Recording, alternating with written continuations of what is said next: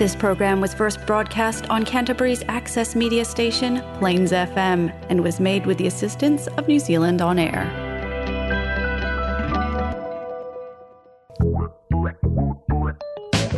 It's time for Bookenz.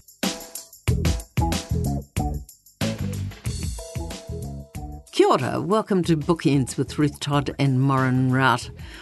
And I've got a great novel to talk about today, um, one by Wellington writer Sue Orr, which is getting great reviews. Oh, I love Sue Orr's work. She's just um, become a real.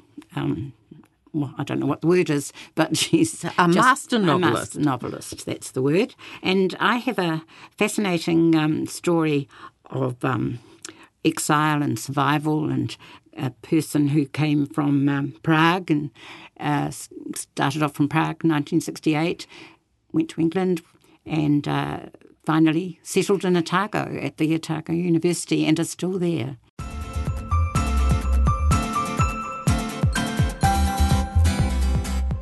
Jindra Tichy is nominated as the 11th on the list of most influential personalities among the 2 million Czechs living abroad. She's author of 19 novels and short stories and uh, eh, has put so much effort into Czech literary things as well as the history and the philosophy that she worked so hard at. She's very well known and loved in both Prague and New Zealand, and her family decided to stay in Dunedin when they finally came here and regular visits home. She has the best of both worlds. So, welcome to the program, Jindra. Yep. Uh, uh, hello, Ruth. Prague in My Bones is a memoir and it goes really it goes back into your heritage and your family history and the um, the wonderful women you had, the strong women in your um, family. Your grandmother Anna was um, particularly knowledge. She gave you a knowledge of literature, and uh, and the men in your family were at universities, and you became a very um, esteemed lecturer in philosophy, didn't you, in Prague? Well, I was actually uh, lecturing in formal logic. I wouldn't be very esteemed if I did a lecture in Marxism Leninism, which was sort of the other option. Yeah. Right. So in the and 17th of November 1969, you had a rather miraculous escape to England when um, things were going wrong, and you got on the last train with your little son to meet up with your husband in England who was on a scholarship. Yeah, that's correct. I mean, it was like that. Uh, I was uh, in the Russians came in 1968 and invaded brutally Czechoslovakia. Uh, I was a member of Communist Party at the time, and of course I was very disgusted by this uh, invasion, which was against any laws. So I joined all the protest actions against the Russian invasion. I signed lots of petitions against it, and that was considered um, contra-revolutionary um, activities by the Czechoslovak government at that time. So I knew that I'm very likely to be sent to prison for this.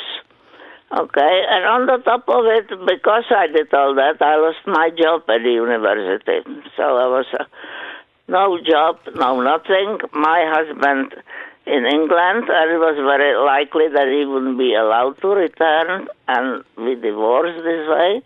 So I tried to escape when it was time. And the pro- only problem was that I had my passport at home, but I needed a permission to take my son with me on that passport. And that permission the po- police didn't want to give me. Okay? And it was by kindness of one particular person who obviously, against wishes of her superiors, gave me the uh, permission. It was on 17th of November 1969, and she told me, hurry up, you surely you want to leave soon to be with your husband, which I understood, hurry up, because they were close border very soon, because that was expected. Indeed. And I still have to wait a bit before I could buy my ticket. I had to buy a return ticket because they require it to show that I'm intending to return. So I, when I managed that, there was only one train to the west in Prague. It was a midnight train. So I was sitting in that train, and already the very wrong signal, I was the only one in the whole wagon. Okay? So we were sort of speeding to the West German border then, and I was afraid of one thing. I was taking all my certificates with me my university diplomas, my marriage certificate, uh, my birth certificate, because I knew if we want to find a job in the West, we will need those papers. Yet, the police at that time told you what you can take with you if you are going for a short trip to the West. You could take your sanitary needs and sh- and, and clothes, only one sort of different clothes for every day of your leave. I was going for a fortnight, according to the police. And it was absolutely prohibited to take any documents they would consider it a proof that I am not coming back. So I have a dilemma. Either I take the papers and risk that they will send me back and to prison from the border, or I won't take anything and I come to the West and will have a big problem. That's so I was sort of considering it, discussing it, and I decided, okay, I take the papers. And I knew it was absolutely no point to try to hide it because the police knew all the possibilities how you could hide it. So I put it into suitcase of my son, and I knew, knew that either the people on the border will be lenient, they would understand that I want to leave and let me go, or there will be hardliners, they would search me thoroughly and send me back. So this was a gamble. So in that few minutes before we reached the borders, I told myself, if I manage to cross, I will write a book about it. And, And- guess what? The two two policemen came to sort of uh, custom officer. They look at my luggage, and I was also taking some blankets, which I was not allowed to take. And I immediately knew that I'm not going to come back. And they made the wonderful choice. They said, Yeah, okay, it, it's all fine. Good luck and goodbye. And they let me across the border. Yes. So I am here, in alive Dunedin. and yes. living, and I wrote my story. Thank you for writing it. You spent a couple of years in England, and I'm not going to go into that detail, but what really impressed me in your book was the way you wrote about how difficult it was to leave your home country and then after a couple of years in England to leave England to come to to a job in Dunedin your husband had gained um, and all that happened in that time and then when you were looking ahead to going to England, well, not going to England, going from England to New Zealand, which you knew nothing about, um, you know, how it was so hard to leave England because you'd met so many people. And it's the leaving people and then having to make a huge effort to re establish yourself when you get to the next place. That's what's come through very clearly. Is that how you felt? Yeah, it was very, very painful lose those English friends. And, you know, to leave your home country, Czechoslovakia, your friends, your family, your language, is one of the hardest things in life. You never quite recover from it, okay? But I must say, one good decision I, I made in my life, and that was to come to New Zealand The New Zealand is a wonderful country with kind people, and it's certainly the best country in the world. and it supported me. But I want to correct you. I did know something about New Zealand. Guess how? When I was eight years old, my father gave me to the birthday two books by Jules Verne, which we loved both, my father and I. One was a book which was called Two Years of Holidays, and it's about a group of boys from Auckland Grammar School. Okay, so I already knew that there is a place like Auckland with grammar school, and uh, on the coast of New Zealand. And the other book was The Children of Captain Grant, and in that book, Verne takes you to New Zealand during the Maori Wars. So I knew about Maori, I knew about the strife between them and Pakehas. Um, so I, I sort of knew in background about New Zealand from eight years of my eight years of life. Yeah. Well, thank you for that, and I should have remembered that because that comes into the uh, memoir. This is an amazing book. Prague in My Bones, a memoir, and it's written by Jindra Tichy. And you, I, we've just touched on the like an iceberg. There's so much more in this book to talk about, and um, you've been an amazing woman. And I'm glad that you have written this um, because you know time's getting on, and as you say, you're getting older, but you're still there in Dunedin, and you still get home to Yugoslavia. Well, you did till um, the COVID. Uh, Czechoslovakia. Yeah. Yes, yeah. Czechoslovakia. So thank you very much, Jindra, uh, and it's um, a must read for people who are interested in European history and literature um, Russian literature you were good at. So thank you. I'm going to treasure it. Well, thank you very much. You really flatter me.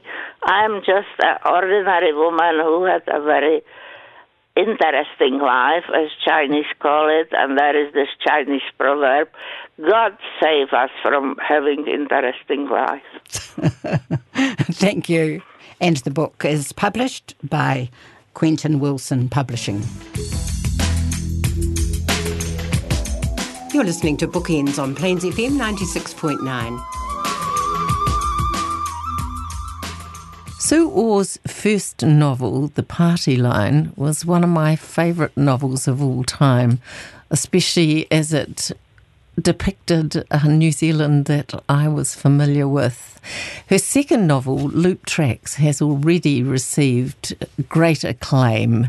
Sue is the author of two short story collections. She's been a Buddle Findlay Sargeson Fellow. She teaches creative writing at the International Institute of Modern Letters at Victoria University of Wellington and has a PhD and an MA in creative writing from that university.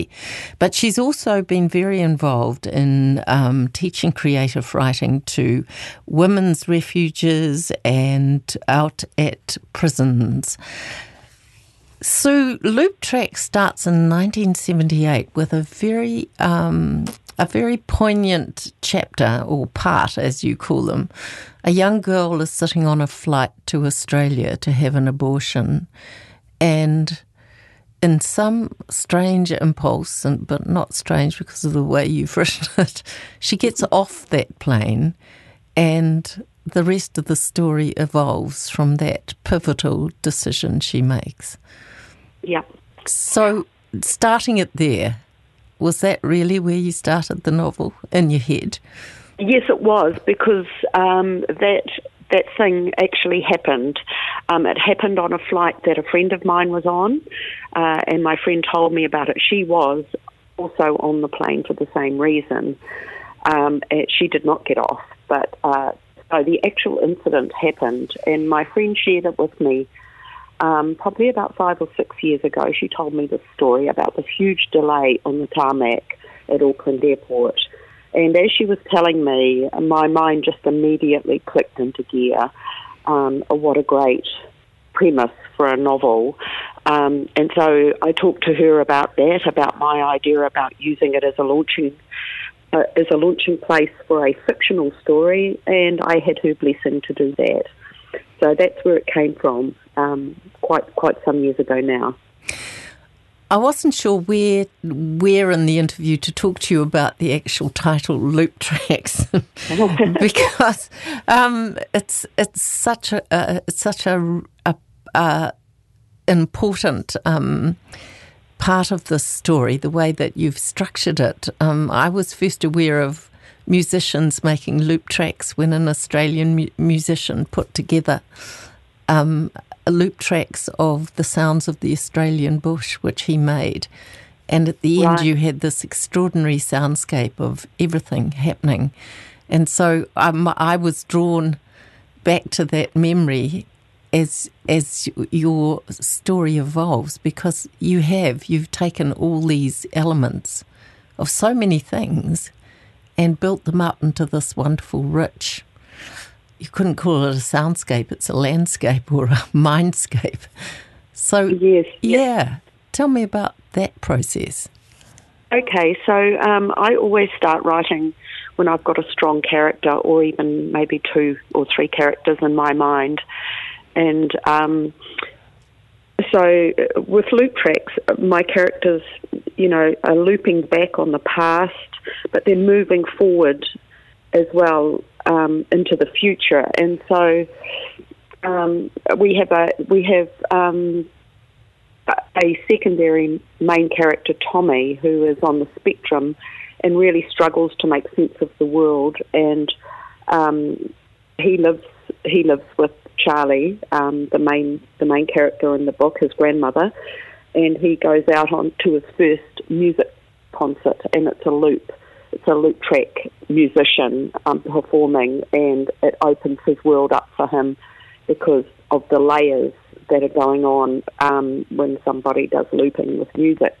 And it was at that point of the novel when he comes home from the very first outing into a crowded pub, and his grandmother is very nervous about this night out for him, um, and he's euphoric with with understanding the way the music had been layered. And it was at that point of the novel, I think, as I was writing, that the looping idea fell into place as a motif for lots of other things going on in the story.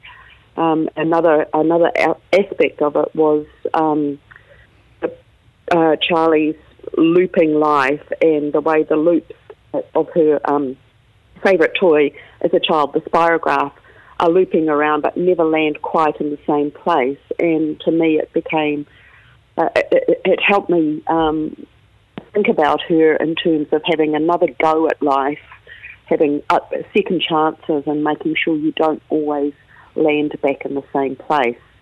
Um, that that change is possible. That you can nudge those looping tracks off course and and perhaps hope for a different outcome for your happiness. Yeah, it's. It, you have, as many reviewers have said, and of course it's it's obvious when you read the book. You've you have pulled so many things into this book. things is the sort of loose word because yes, we have the abortion um, situation in 1978, which was dire for young women back then. Then um, there's Tommy's autism. There's um, his father coming back into his life and the damage that was done to him at some stage, the damage that he's done to others. Mm-hmm. There's um, uh, Charlie's interest in linguistics, her own yes. sort of linguistic problems of uh, yes. of being her disfluency, which is a wonderful word. Um, and then, uh, and then you you've you've got it set just as COVID is taking hold, and they are plunged into um, into lockdown. So yes. you really didn't shy away from all the all these complicated um, spirals and and forces. No, well, once I was locked into them, that was it really. And uh, you mentioned COVID coming along, so I'd actually written, established the first half of, or a third of the book really with a fictional story. And then COVID came along when I was actually literally writing the last part of, or the second half of the book. And COVID was a gift to me because during lockdown, when we couldn't do anything else, I wrote second half of the book is written literally and truthfully against our level four lockdown. So I was actually writing every day, stopping at one o'clock to hear what the one o'clock numbers were, hearing what our politicians and our health professionals had to say to us each day, and that's all. That all became part of the book, um, and also the political political um, landscape that we were living in at the time as well, with the general election delayed because of COVID. Um, all the all, all the political um, dialogues and quotes in the book are real. They're verbatim from what we actually lived through. So, COVID was just a glorious gift to me as a writer, um, and it was a very productive time in writing. And I felt energized by the landscape that had been gifted to me to finish the book.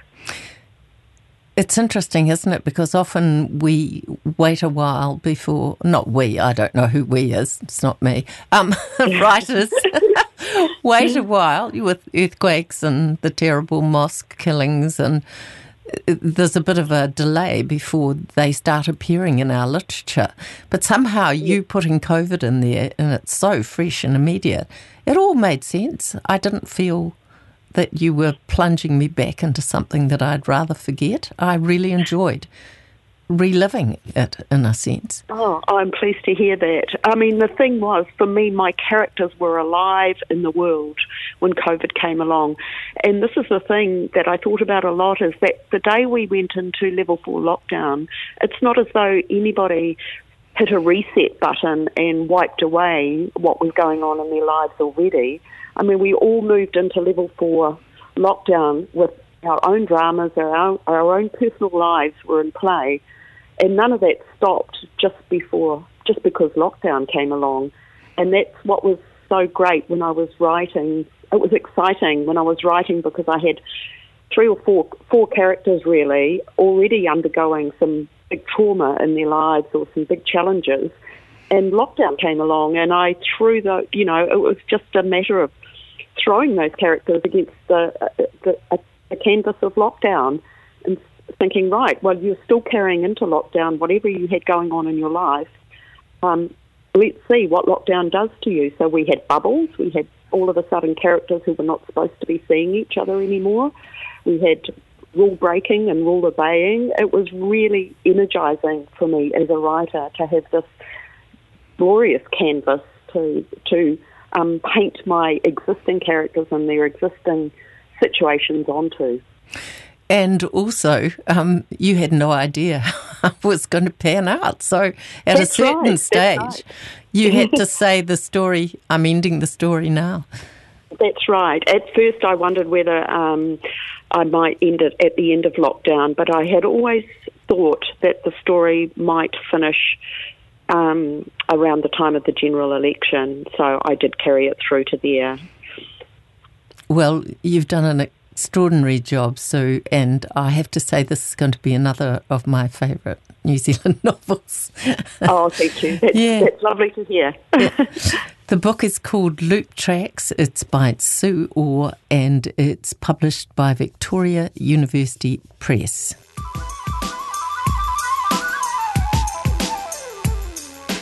And join us, Maureen Rout and Ruth Todd, next Tuesday on Bookenz on Plains FM 96.9.